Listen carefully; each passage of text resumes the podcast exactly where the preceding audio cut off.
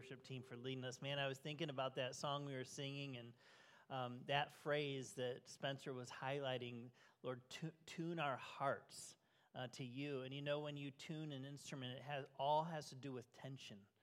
Uh, and sometimes uh, something needs to be tightened up, and we might feel that tension and that pull. And sometimes we're the ones that are too tightened or wound up, and we need to let God's Spirit uh, just let us unwind in His presence and loosen up.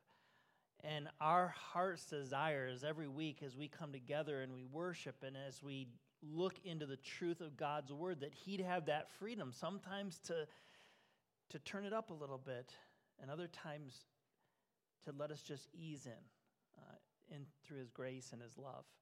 It was just um, a couple weeks ago I was introduced to a new song, a band that I wasn't familiar with, and I'm getting older, and so I'm not familiar with as many bands as I used to uh, think that I was. At least I'm not keeping up anymore with like all the hottest tunes. I have two college daughters, and they're always sending me links to new songs. And I'm like, I, who is this? I don't. I, this name doesn't even. So there's a band called uh, the Timber of Cedar. Had never heard of them, and there was this song that came on, and it just grabbed my attention with its very opening lyric. And here's the lyric What if love is the measure of a life we live? What a great question. What a challenging question, right?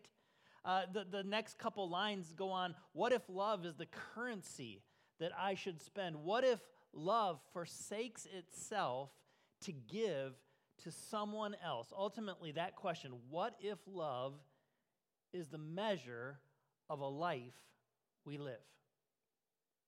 It's interesting, that's not usually the way that we kind of measure life, is it? We tend to measure uh, kind of the value and the importance of our life and that of others through, you know, what they do, what they have, what they, and we accomplish, right? And yet, what if love truly is the thing that we're to be measured by?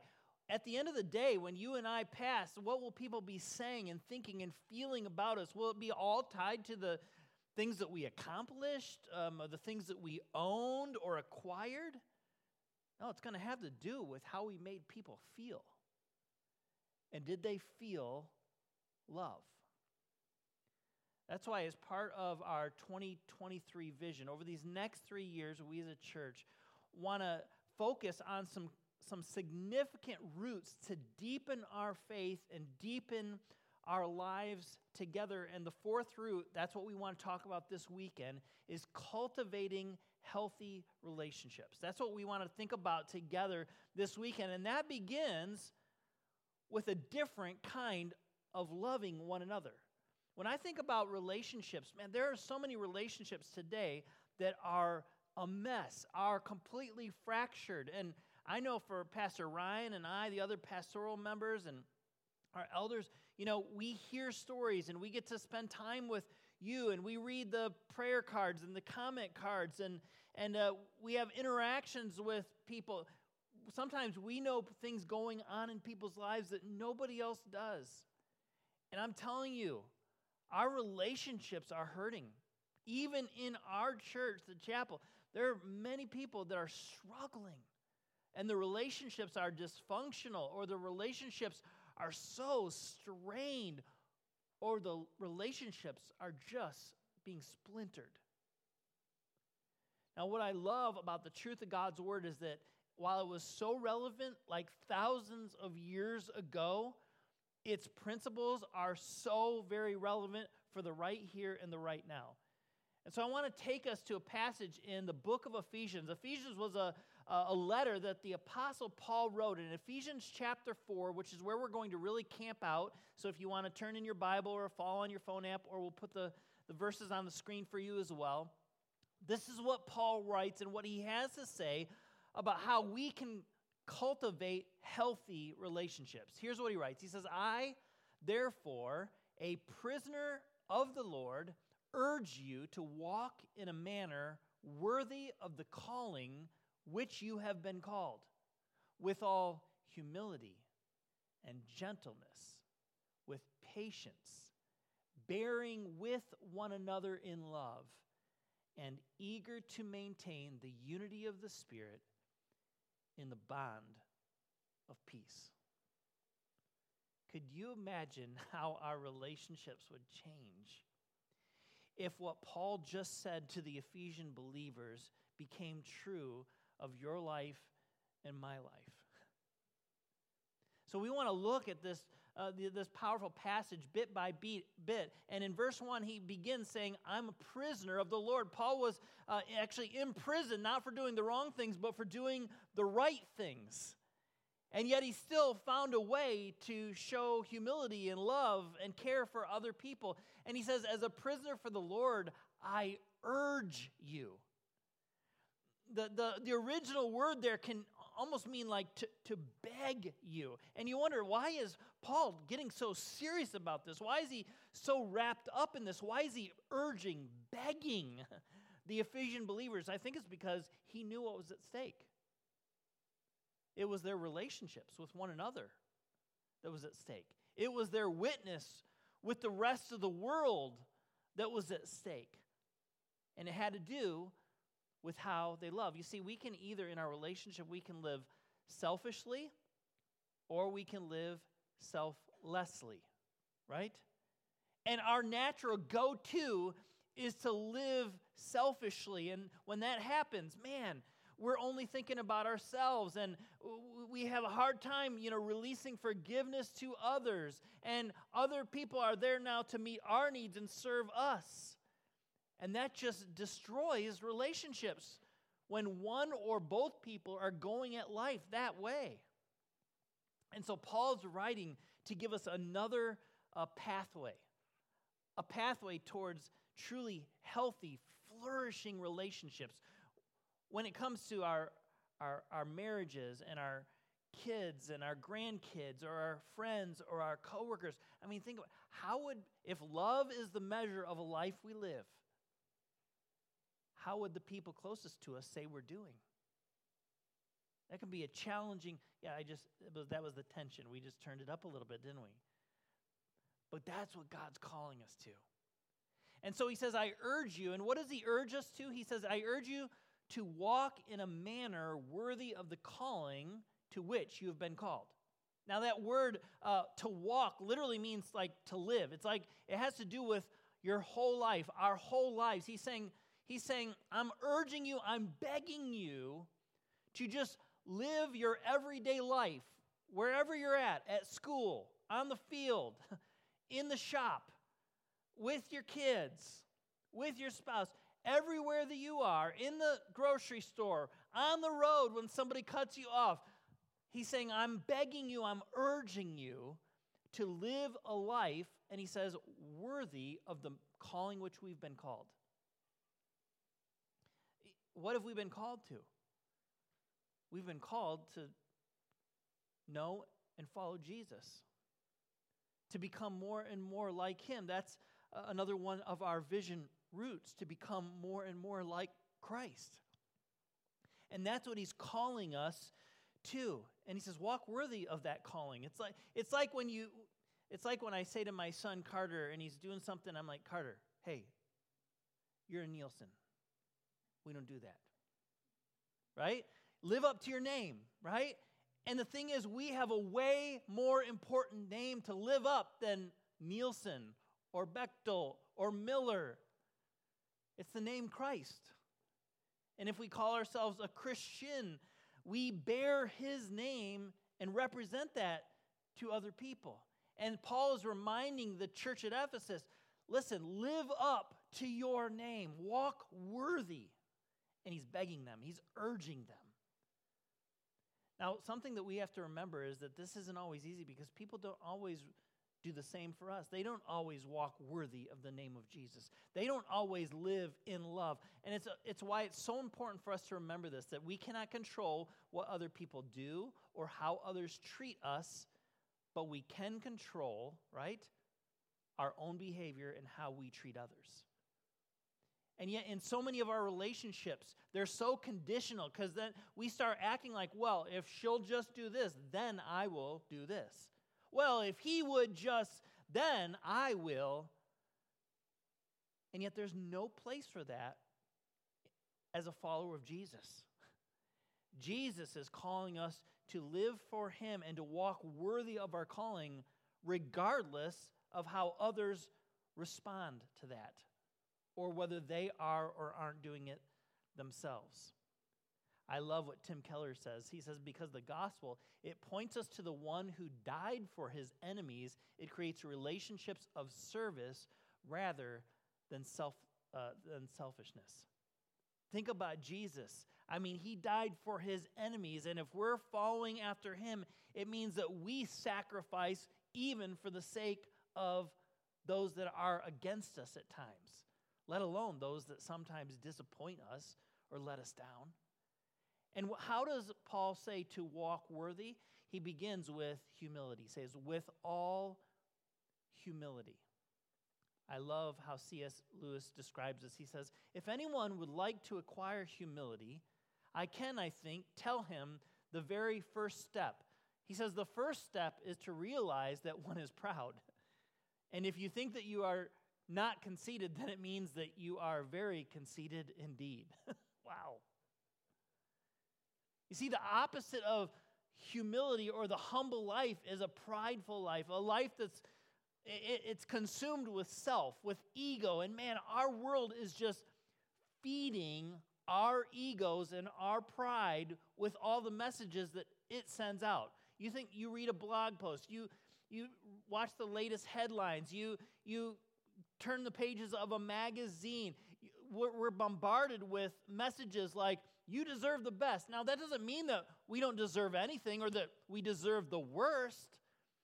But that phrase, left to itself, without being monitored and guided by the truth of Scripture, will lead us just simply back to self and wanting the best for me all the time, even at the expense of others. Or just love yourself. Again, nothing wrong with loving yourself. But sometimes the message of the world is to the extreme of, well, love yourself, even all of your flaws, and just accept you for who you are when Jesus is wanting to shape our lives and make us more like Him. Or, or become the very best version of yourself, our world says, which is, again, yes, be yourself, but be yourself in the way that Jesus made you and that the way that Jesus wants to lead and shepherd our lives. And what happens is when our ego and when our pride gets inflated, it just starts to spill out on other people in our attitudes and in our, in our actions. Uh, when we feel like we're always right and we refuse to listen to others, right? We want everybody to listen to us, uh, but we don't want to slow down enough to really listen to others, or we push to get our way and then we pout when we don't. that's pride, that's ego, that's not love. Or when we step on others to get ahead, or, or we walk around thinking that we're, we're just better than others. That's pride. And, and Paul is challenging the believers in Ephesus, and he's challenging us towards a life of humility. Humility will radically change our relationships. John Stott says the word that Paul uses here for humility means lowliness of mind, the humble recognition of the worth and value of other people, or the humble mind which was in Christ and led him to empty himself and become a servant. Humility at its core is servanthood. And that's who Jesus was. Jesus said, I came not to be served, but to serve and to give my life as a ransom many. If, if the people closest to us, our friends, coworkers, our kids, our spouse, our grandkids, if we were to ask them, hey, are our lives more about serving or being served? They would be able to tell us. And Paul's saying, let's make our lives about serving others because Jesus was about serving us. It begins with humility. He says, with all humility, and then he says, and gentleness with patience. And in the original language, the, the, there's really no common there. Gentleness with patience, it's all like one thing, interconnected. I love how William Klein in the Bible Exposition Commentary puts it. He says, It characterizes the person who does not need to assert or dominate. The patient believer, he says, does not rush to give up or get even. Humility with gentleness and patience. I think about those two words, gentleness and patience. Just take a moment and ask yourself does that describe you? Does that describe me? Gentle and patient. I was thinking back to, I, you know, I'm a, you know what, maybe uh, those of you that know me, maybe Ryan, hopefully, he would say, yeah, I think Todd's pretty humble. He's pretty gentle, patient. And, and for the most part, I'm, I'm, I am. I'm pretty steady. You know, when I grew up um, in our family, my mom, though, she was a yeller. Anybody have a, well, don't raise your hand because, you know. And you know, when, when, when my buttons really get pushed, when I'm on edge, when I'm not really close to Jesus, I can become a yeller too. I'm thinking back to just a situation probably within the last year and a half. And I don't, honestly, right now, I, I can't even think of what the situation exactly was. All I know is I was mad. And I remember standing in, in the kitchen, and Gracie was right over here. Gracie's, um, she's, she's 19 years old now. And I got so upset, and I remember looking over at her, and I saw fear in her eyes. And it, I mean, it crushed me. The way that she was looking at me, it was like that, that feel that when you feel like somebody's going to hit you.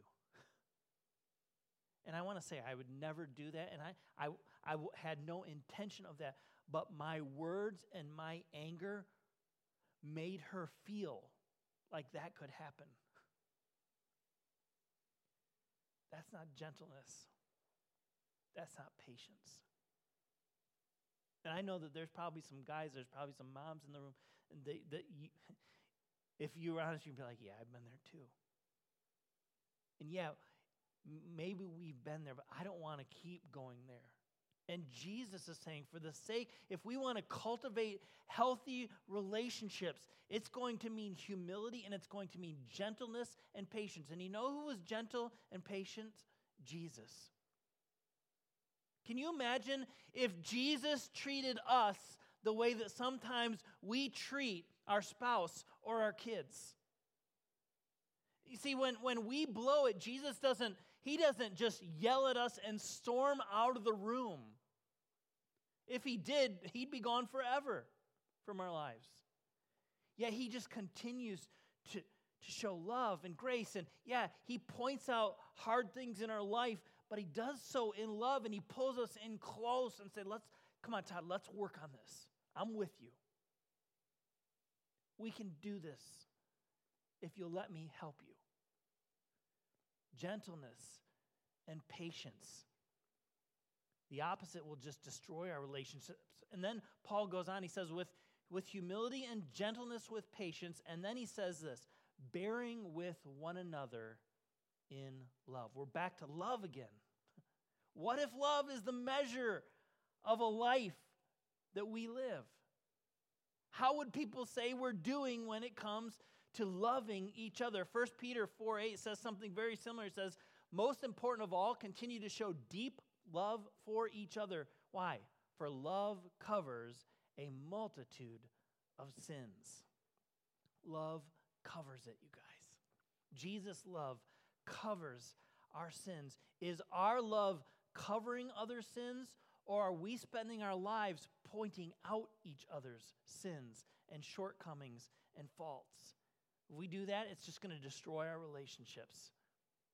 We need to ask ourselves some questions like, do I love more or blame more?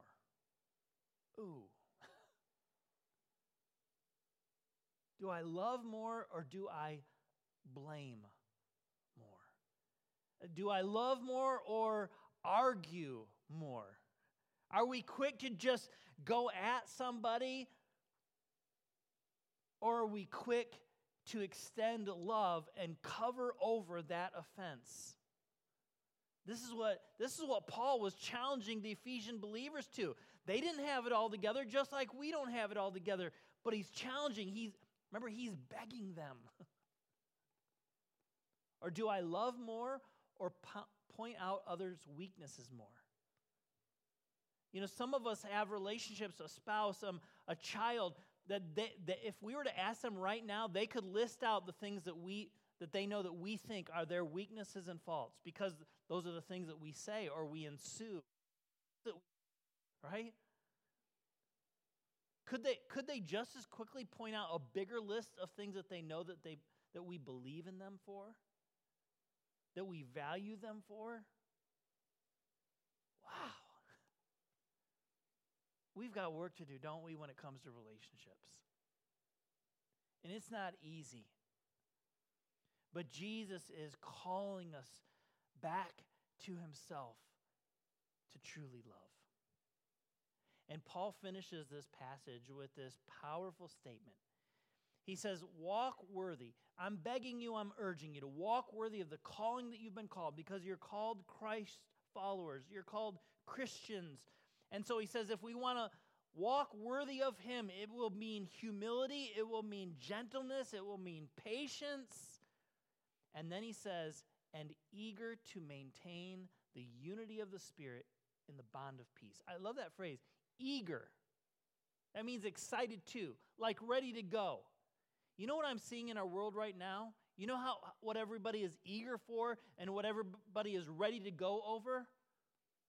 It's their political beliefs, their feelings about COVID 19, and people are ready to go, go at each other, aren't they? I've heard somebody recently say that this is the most divided time in our nation they can ever remember. And you know what the truth is? That division has seeped in to the church as a whole. And people are more divided now than they ever should be. And listen, the unity that he's talking about is not like we have to all think and believe the exact same thing. In fact, you can't have unity without with, with all the sameness. He's saying that even when we hold different beliefs or values or have a different opinion, that it's possible to still be one. It's possible to still love and respect and honor and be gentle and be patient with each other, even when we don't agree on things. And yet, what I see happening in the world and even in the church is relationships are being splintered over sideline issues, you guys. And this should not be. That's why Paul was saying to the Ephesian believers be eager to maintain the unity of the Spirit through the bond of peace. I love how one of my favorite pastors says it, Carey Nieuwhof. He says, The gospel unites what politics and prejudice often divide. And if we're letting those things divide us, you guys, we have missed it. We've missed love. We've missed humility. We've missed gentleness and patience and brotherly love. And Paul was urging, was begging the Ephesian believers because he knew what was at stake. There's nothing more important about us than our relationship with God and our relationship with other people. It's why the band put it, What if love is the measure of the life we live. That's why, as part of our 2023 vision, we want to continue to provide numerous opportunities to help all of us grow thriving, healthy relationships. What does that look like? We're going to offer more and more chapel groups. I love what Pastor Ryan and Brittany Thorne, who's here today, um, are doing to enable group life. And as people feel more comfortable, we want to help everybody get connected with other people where we can where we can be humble with each other, where we can learn to practice patience with one another, so that we can practice it with one another, so that we can extend it to everybody else that's out there outside of the walls of the church. We want to offer parenting classes so that, so that parents and kids uh, have, have deeper, richer relationships, and we know how to handle some of the hardships of parenting. We want to offer men's and women's ministries at another level. Men's frat is getting ready to, uh, yeah, they, they're kicking off this Friday, this, this coming Friday. Um, we're going to offer a, a brand new women's opportunity coming up that we're super excited to tell you about. Uh, marriage events. There's a marriage um, virtual cruise. It's really a marriage retreat online that you can take advantage of right now if you go to our website and check it out and you want to just enrich your marriage relationship. And we want to we want to offer a class that helps people know how to mentor so that when somebody comes along and says, "Man, I just need help," or "I haven't got this figured out yet, and I need somebody just to help me along the journey," that we can help develop those mentor relationships and Ultimately, we want to offer what's called the Emotionally Healthy Spirituality course, which will help us dive deep into who we are so that we can better understand why we do the things that we do and how we react the way that we react in our relationships and learn how to do that in an emotionally healthy way. Because there's so much at stake. We can measure our life by the things that we acquire, and we might have lots of stuff. We can measure our life uh, by the things that we do or the, that we accomplish. And you know, we have some incredibly accomplished people in this room. But what if? What if the measure of a life well lived is really all about love? Would you pray with me? Lord, thank you that you do love us and you have been so gentle and patient and kind with us. Jesus, you're calling us to live out that same life with our friends, our family, our coworkers, our neighbors, and those in this community that don't yet know you.